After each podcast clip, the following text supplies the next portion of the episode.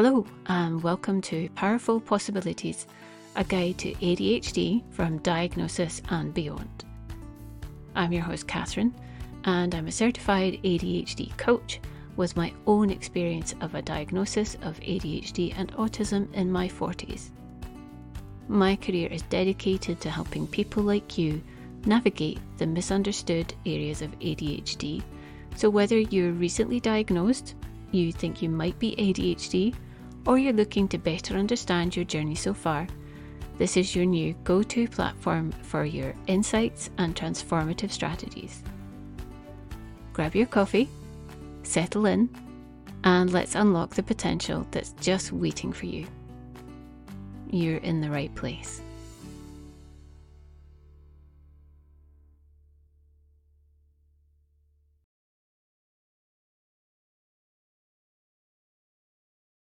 What's up, everybody? Today is the third episode of Powerful Possibilities ADHD from Newly Diagnosed and Beyond. I'm your host, ADHD coach Katherine, and today we are going to be looking at why am I so bad at adulting? Just this week, I saw a video of a young lady on TikTok who was really struggling with a nine to five job. And unfortunately, a lot of the feedback I saw was really negative, and people were mocking her and they were really unsympathetic. And my first thought was, why would anybody enjoy the kind of exhausting existence that we associate with adulthood? And my second one was, who prepared you for this? I don't think anybody does. Nobody prepares us for just how hard it can be when we are ADHD and adults out in the world on our own. Thank you, everybody, for your lovely feedback on the first two episodes of the podcast. This is the first time I am recording it on video as well. So let's see how it goes and we will take it from there. First question is Why am I so bad at adulting? And I feel like this is a question almost every one of my clients over the age of around 30, even over 25, comes to me with Why does it feel so hard? And so I felt like this was a really important episode for us to do right at the top. When we think about adulting, which, if you're over 50, is only recently a verb, it makes sense, right? What do you think of when you think of adults? Adults tend to be people who have jobs, they are people who have stable relationships, they are people who have homes that are secure and, and pleasant to be in, they are people who can take care of children and they really seem to have their act together. And quite often, when we have ADHD and we maybe have a very late diagnosis, we may struggle with one or more of those elements of an adult life. So I wanted to take the time and explore why these things are so difficult or can be so difficult when we have ADHD. But when we know that we have ADHD, what can we do about them? And how can we make our lives more easy and how can we step into a place of possibility and understand that things are possible with ADHD? They might look a bit different, but they are absolutely possible. So I love to do research for blog posts, for podcasts, for everything. And one of the papers I came across strongly correlated that the more we are affected by executive function problems, dysregulation and planning, we'll go into that in a minute, the more likely we are to struggle with those adult functions in society. We're more likely to have a lower income. We're more likely to live on our own or to have difficulty in relationships. We're more likely to have a smaller social network.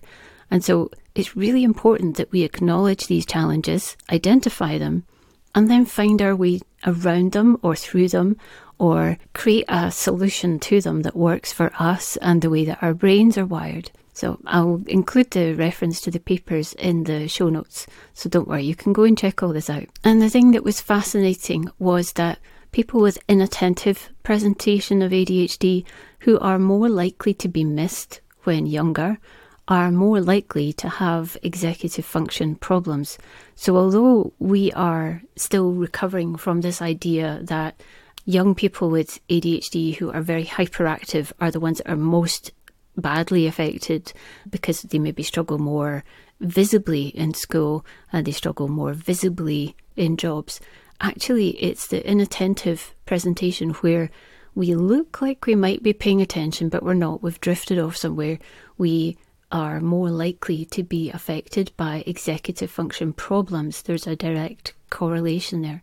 So, if you're not a hyperactive ADHD person, it's fine. I've got you. This is your place. So, let's have a look at what adulting usually means. In the old days, when I was growing up, you got to 21, you got a key to the door, and that was it. You were regarded as an adult, fully fledged adult. And my own parents, who I adore, married before they were 21 and they're still together. So it's possible to be an adult before you're 21. But we know that on average, brain maturation occurs around 20 to 30, around about 25 is the average. We also know that in ADHD there is a lag in some areas of our brain development. Again, I will include a link in the show notes. So if you are struggling with things that you assume adults can do with ease, like finding and keeping a job, like managing a household, and it doesn't matter if you have a family or not, keeping house takes work, right?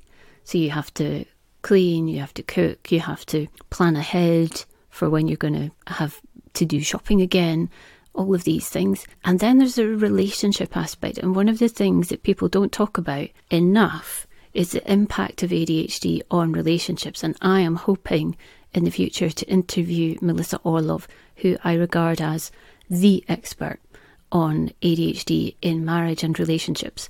And I know that the divorce rate in ADHD relationships is extremely high. So, this is a hot topic that we will come back to. All of those are kind of hallmarks of being an adult. And for some of us, it also includes being a parent. And I think there's no reason why we cannot be parents if that is our choice, but we should be aware that it comes with a set of demands and a requirement that we need to prepare for and we need to be self aware and prepare for. But why does ADHD make this hard? So, with ADHD, we know that we're looking at an executive function challenge primarily, and I have a long blog post all about executive functions. But to sum it up, your executive functions think of them like a conductor of an orchestra, and they connect different parts of your brain when you need to do things like planning ahead, when you need to think about your emotional regulation, when you want to organize things. There's a, an element of time awareness, there's working memory. So there's usually around six to eight in definition models of executive functions, and each one of them is affected by ADHD. And obviously, we're not all the same. When I talk about ADHD flavors or recipes, I mean that we all have strengths in different areas of our executive functions. And so some of us might find planning more easy. Some of us might be with kids with time awareness. And I've spoken to several people who are amazing at organising their life. They've got the time thing down pat, but the emotional regulation part, not so much. And when we look at the executive functions as a group, those are all the things that you're expected to have in hand as an adult there's a lack of tolerance for people who struggle with these things. And especially, one of the things people don't talk about much is the grinding monotony of much of adult life. You always have to decide what you're having for dinner from now until the end of time. And if you are a parent, you have to decide for your kids for at least the first sort of 10, 15 years what they're going to have. And they expect you to know what they're going to have for dinner. So I can hear the people who deal with dinner making in the in the audience nodding their heads from here. So adulthood is when we tend to lose things that make life easier for ADHD, and that includes novelty. That includes being able to do things in the moment. When you are an adult, you have a job and you have a family and you maybe have pets, you have bills that need to be paid at the same time every month. There's less room for your natural impulsivity to come out. And so you might find yourself drawn to other types of impulsive behaviour, which can include gambling and spending things that you really shouldn't because those bills are going to come around every month. So for me, adulthood and ADHD can be fantastic. And, you know, some of the most successful adults we know have ADHD, but they also have systems and supports and awareness in place so that they are not forcing themselves to do the parts of life that they really struggle with on a regular basis. One of the things that we find particularly difficult as adults with ADHD is time. And time, working memory, these are core deficits in ADHD. Are you still recording? Yeah, I think you are. So, one of the problems with executive functions is that they are fast. When they work well, they are fast, they're automatic, they're subconscious, they work in lightning speed, faster than lightning, and they are markedly slower and markedly different in brains that are diagnosed as ADHD. So the question is what can we do about that and how can we communicate that with other people and still function as adults when we know that we are going to struggle more with all of the things that other adults seem to manage effortlessly. One of the things I want to say is that a bonus that comes with ADHD, if you like, is the ability to use our more creative problem solving in a regular way. And that's because of the, the communication between the default mode network and the task positive network. Now, the task positive network, let's think of it as a circuit rather than a part because it's lots of different parts of your brain. The task positive network is all those parts of your brain involved in a task switching on when you need to focus. And the default mode network is like your engine sitting in idle.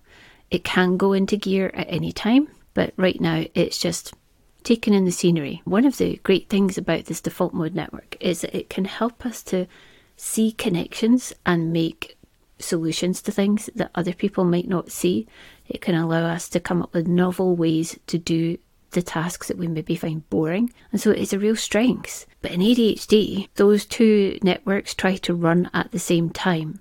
So let's think of it as you're trying to drive your car and you're in gear to go forward, but at the same time, your gearbox isn't particularly great and you're always slipping into neutral.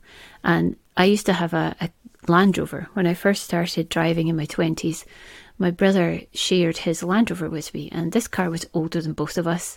It had metal trays welded to the floor because otherwise there was no floor, it had rusted away. And one of the unique things about this car was that if you tried to go round a roundabout, uh, which I don't think there are many of in the States, if you go round a roundabout, you're driving in a circle to take a turning. And if you wanted to do it at anything more than five or 10 miles an hour, you had to hold it in third gear. But to keep it in third gear, you had to hold your hand on the stick, which was about, you know, it felt like it was a metre long. It was this huge metal stick. And you had to hold it in gear while moving the steering wheel and with your feet on the brake and the accelerator at the same time, as well as not crashing into other cars because this thing was basically a tank. A very slow tank, but it was a tank on a roundabout. And I sometimes think with ADHD, we're in that position more than other people.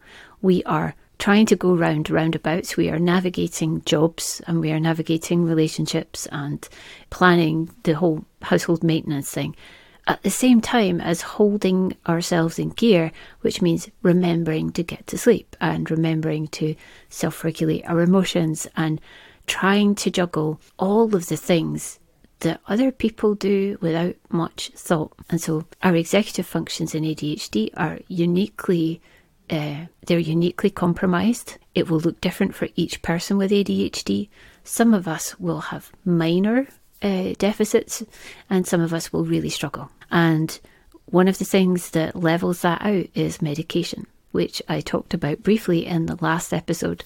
And, you know, Dr. Barkley is completely resolute on this topic that with medication, many adults find that their executive dysfunctions almost disappear.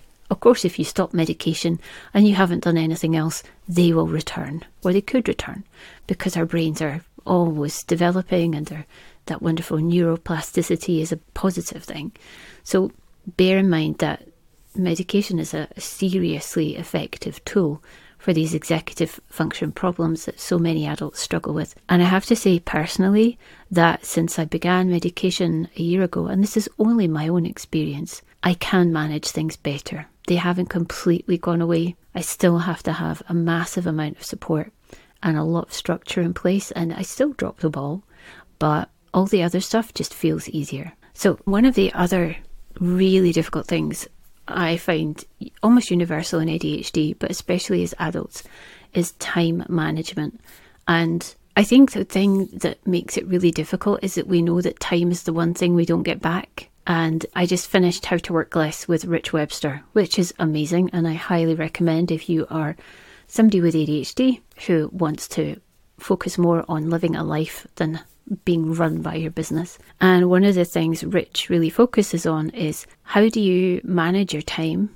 And time is the one thing that we cannot buy more of. It there is a finite amount of time in the day and we need to leverage all those other things to increase our time. But when you have ADHD, something really unique happens, and that is that we struggle to really comprehend time passing. And there's a paper I'm going to put into the show notes which explains really clearly that this is a core deficit in ADHD. And I don't think it's in the DSM, the diagnostic manual, at the moment. I think it really should be. But time management is a misnomer. If you don't understand the span of time and the passage of time. So in ADHD, we struggle with time horizon. Most adults have a time horizon of around 12 weeks. I think it's like 12 weeks, which is why lots of people can diet for 12 weeks. They can commit to a new routine for 12 weeks because that's as far ahead as we can see. And it's why it's easier to motivate yourself for something in a couple of months than it is for something in two years. For most human beings, there are some unique beings who can manage that. If you can only see four weeks ahead, sometimes less, how are you going to remember to save for things like your retirement? How are you going to realize that actually your mortgage is coming due in less than 10 years? How are you going to plan ahead for your health? If you are 45 and you are looking at a family history of, say, heart disease, and you know that other people in your family have had problems in their 50s, Five years feels like an eternity, and it really is hard to motivate yourself to make those changes in the here and now if five years could be five decades or 500 years. And so with ADHD, our time horizon is shrunk way back. Think about when you're dealing with kids with toddlers. Five minutes can be five hours for them. And I know that some people, when they take medication, time passes at a normal rate. Time suddenly goes normally. Like they can feel time passing instead of every minute being too long. And so, you know, being aware of time, managing time, is a key requirement for an adult.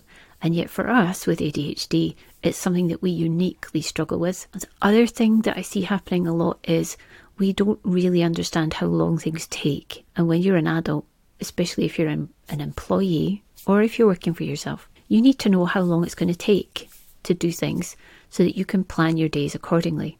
So, ADHD isn't just about attention and focus. These are really crucial challenges that we face as adults. And so, there are, of course, things that you can do. So, I'm going to break it down and let's look at things that we can do to support our executive functions and our time awareness, all these things, and make adulting with ADHD suck just a little bit less. So, the first thing you can do is get an honest objective assessment of where your executive functions are struggling. And Peg Dawson and David Goury have an executive function assessment, which you can find online, which I have used with clients. It's one of the first things we do is to find out exactly which executive functions you really struggle with. When you have an idea of which ones you struggle with, you can then start to look at individual strategies and supports and I talk about scaffolding. So with ADHD, we sometimes are going to have to put in permanent scaffolding, right? And I want you to imagine you are a French cathedral and you've got these incredible arches, which is your potential, your creative potential. But because of the ADHD, your walls want to spread out the way. And so some bright spark comes along and says, Hey, I know, guys, we can put these buttresses up against the wall. And so the buttressing on a French cathedral doesn't go anywhere because that's what allows it to be so incredibly beautiful. And you might need to have some permanent scaffolding in place. You may need permanent adjustments to your lifestyle, to the way that you manage things at home, in order for you to be as incredibly powerful and reach your potential. So don't don't feel like you have to somehow achieve peak normal to be a full adult. We might need to adjust what adulting looks like. The second thing you need to do, once you've got a really good overview of your unique executive function profile, is think about where can I build in success more quickly? Because one thing we know is that when we feel better about ourselves, our executive functions work better because our anxiety and our self talk tends to improve. So if we anticipate failure, if we anticipate being late and forgetting things and letting people down, not being able to regulate our emotions, our amygdala, which is the guard, the sentry, the hey guys, this is not okay in the back of our brain, is primed for action. And so it's going to react more quickly. And when that happens, the prefrontal cortex, where most of your executive functioning passes through. And remember, I said it's not just one part of your brain, it's a circuit. But the prefrontal cortex, where a large part of your executive functioning happens, just switches. It doesn't switch off, but it's not in charge anymore. It's like your amygdala takes the steering wheel, shoves your prefrontal cortex, your logical brain, out of the way, and suddenly you are just in full on survival mode. For some of us, survival mode is where we live for a long, long time before we have an ADHD diagnosis. And so making that switch can be a challenge. It's not impossible, but it can be a challenge. And I'm definitely going to spend a lot longer on each of the executive functions, what they look like, what they do, how you can manage them in future episodes. So make sure you have subscribed and you're going to come back for more episodes. But thinking about time, in particular, I want to talk about the sweet spot and time management. A lot of people are like time blocking. Time blocking is the answer. You must block out your time. And as somebody who really enjoys a visual structure, I do that. Not in a rigid way though. So, what I do is I have a paper planner and a Google Calendar, and I am trying another couple of apps which people have asked me to look at. I block out my time with colour, but it's kind of flexible, right? And this is what I mean by the Goldilocks. It's not too structured, but it's not too unstructured. It is just structured enough and then I have a separate list of all the things I need to do that week. And I kind of rank them by priority, and I'll come back to that again. But for me, that sweet spot between structure and freedom allows me to be much more productive in my own work and much more present and engaged in what I'm doing because I'm not thinking, right, I've only got 10 minutes before this block of time is up and I have to just move on. I can't keep going with this podcast because I have to go and do my admin for the end of the week now. So, the sweet spot, the secret, is to give yourself enough flexibility, but just enough structure. And that is going to look different for everyone. So, try to be aware of that tension that ADHD people need structure. We need structure a lot.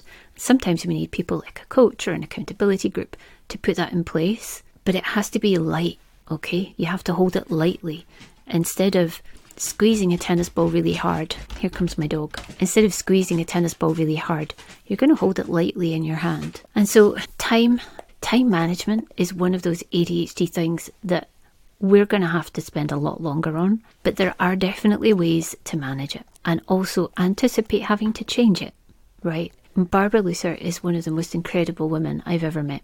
She taught me at ADDCA, and she explained that we have to regularly re sparkleize things. We stop seeing the post it notes, we stop using the planners. Anticipate that and let it go. How fascinating that that planner no longer works for me. What can I do next? So the other difficulty we might have with adult ADHD is emotional regulation. And I don't think I've got enough time left to really go into it properly here. But emotional regulation, or deficient emotional self regulation, as Dr. Barkley calls it, DESR, I think is another core deficit of ADHD that is not in the diagnostic manual right now. And people talk a lot about rejection sensitivity, and it's not that we are somehow fragile, broken beings. We might feel broken because of our life experiences, and we might feel that we are being rejected because of our social communication problems, and lots of us are also autistic and we have social communication problems. But deficient emotional self regulation is one of the other things that is difficult as an adult because we are expected not to cry at work. We're expected to manage parenting children who are struggling with self regulation, and we may need to co regulate with our kids to help them learn to manage their emotions in a way that honours their feelings but doesn't inhibit them in learning and communication and inclusion and stuff like that. Regulation is something that I would love to talk to Stephen Shanker about. He is the guy who wrote Self Reg, and honestly, his work is uh, life changing for me and for the people that I work with. So, self regulation is something that we really struggle with because of emotional regulation, which is part of executive functions. You knew that was coming, right? And so when we are adults, we're expected to have this regulation in place. We can learn it, okay? That's all I'm going to say is we can learn. We can make growth. And that's why this is called powerful possibilities because you're powerful, your brain is powerful, but these things are possible. And when we feel that we can't change, we can't grow, we can't improve for our own sake, this isn't to benefit anybody else. When we feel we can't do that, then we struggle. And I want I want everyone to be free of struggling. I want everyone to be able to adult in a way that honours them, but also allows them to have the job and the home and the relationship and the family that they deserve. Okay? So learning to emotionally self regulate is more challenging for us. It can happen later. Some people really struggle with it their whole life. And for those people, again, there are medications that are especially helpful, not the stimulant ones. So make sure you speak with your doctor, your psychiatrist, and look at things that would be helpful with that if it's just something you are never going to feel confident about. But things that can help with that do include ADHD friendly mindfulness, and exercise is incredibly good. Lots of people, and I've felt this as well, when you get to a certain point, your mind is quiet and your emotions just kind of turn down. And so exercise is incredibly powerful. And the research says it's just as useful as medication for many people. The other thing that we can learn, and one of the things that I do in coaching, is we offer a reframe. So it's quite easy for us to get stuck in our viewpoint. And for most of my life, I was definitely in that place. But learning how to reframe our experience and the experience of being an adult in the world is incredibly powerful. And again, because we've reframed that experience, we can find our executive functions improve because we're no longer as stressed and we're no longer held captive by those beliefs and thoughts. And I want to say something very clear here.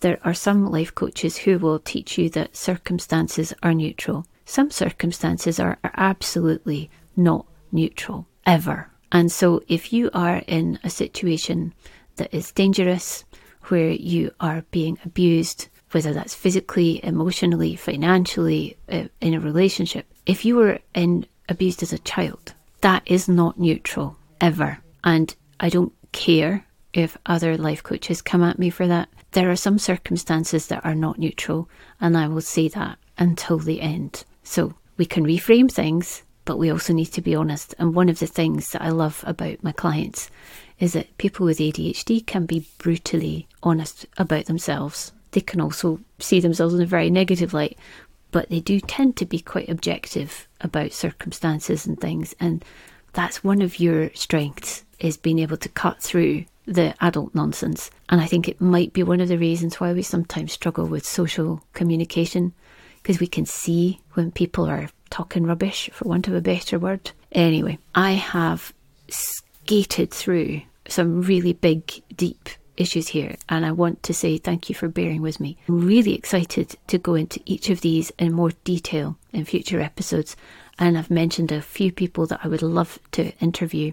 And if you have questions about being an adult, about executive functions, about emotional regulation, about this whole reframing, about time management or time techniques, do get in touch with me. You can comment down below, you can email me, you can get in touch with me through Instagram or my website. So, thank you very much for being with me on the third episode of Powerful Possibilities ADHD, Newly Diagnosed and Beyond. I really look forward to sharing more information with you next time and answering your questions on the podcast. I'm ADHD Coach Katherine, and thank you for listening to the third episode of Powerful Possibilities ADHD, Newly Diagnosed and Beyond. If you enjoyed this, make sure you've subscribed so that you get the next episode of Powerful Possibilities as soon as it comes out every Friday.